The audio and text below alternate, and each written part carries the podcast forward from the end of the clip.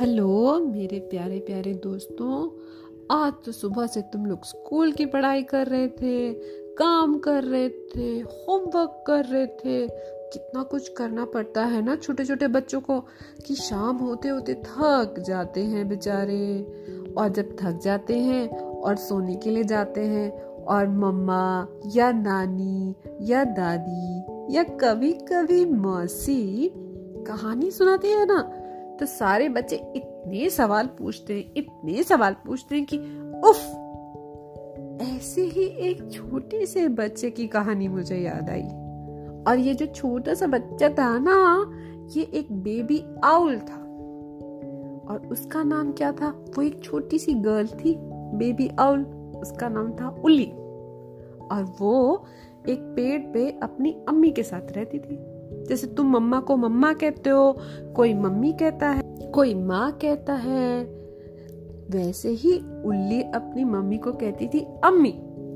तो जब छुटकी उल्ली दो साल की हुई तो उसने सवाल पूछना शुरू कर दिया। जैसे तुम सब पूछते हो ना, आसमान में कितने तारे हैं? एक रात उसने अपनी मम्मी से पूछा। अम्मी थक गई थी। बोली, बहुत से। कितने छुटकी उल्ली ने फिर आसमान की ओर देखते हुए बोला, अम्मी मुस्कुराने लगी। बोली, एक काम करो, तुम गिन कर देख लो।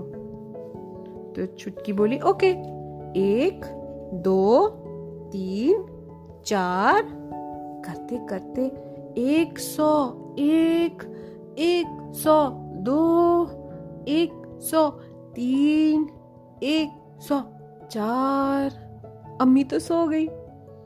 और जब सूरज निकला तो छुटकी तब भी गिन रही थी।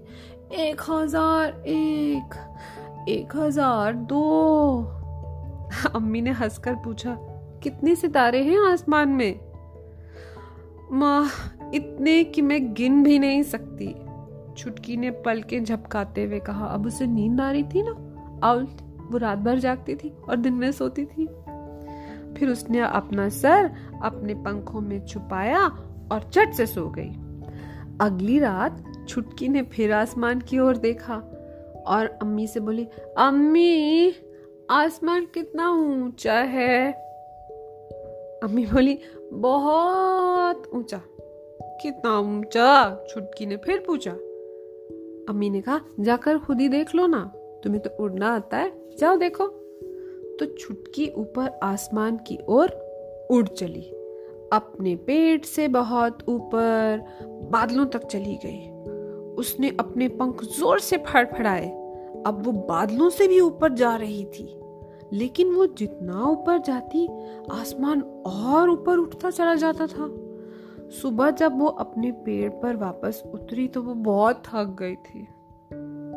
अम्मी ने पूछा हम्म तो कितना ऊँचा है आसमान? इतना ऊँचा कि मैं उड़कर वहाँ तक नहीं पहुँच सकती, उल्ली ने जवाब दिया। और उसने अपनी आँखें बंद की और सो गई। अगली रात, छुटकी ने समुद्र की लहरों की आवाज़ सुनी। उसने फिर से अपनी अम्मी से पूछा, तुम लोगों की तरह है ना? इतने सवाल पूछती है। उसने फिर पूछा, अम्मी समुद्र में कितनी लहरें हैं? अम्मी बोली, बहुत सी। कितनी? जाओ ना, जाकर गिन लो, अम्मी ने कहा। तो जनाब, छुटकी उड़ती हुई समुद्र के किनारे पहुँच गई और लहरें गिनने लगी। एक, दो, तीन, चार।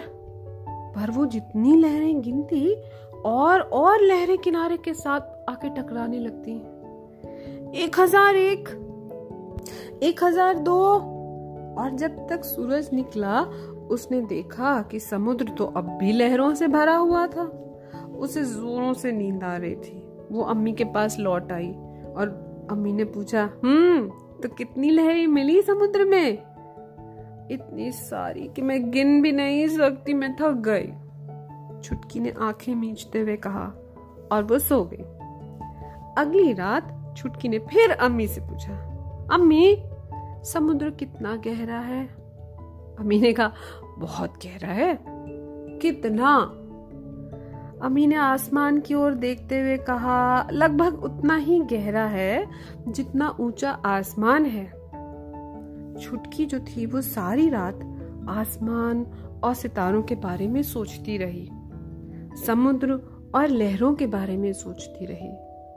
जो भी उसने अम्मी से सीखा था ना, जो भी अम्मी उसे बताती थी, उसके बारे में सोचती रही, पूरी रात सोचती रही सोचती रही।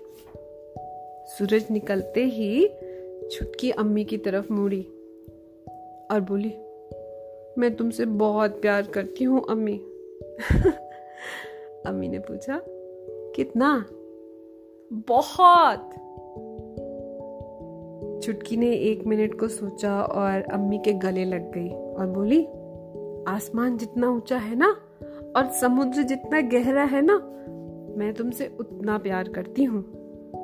अम्मी ने उसे अपने पंखों में छुपा लिया, ढक लिया।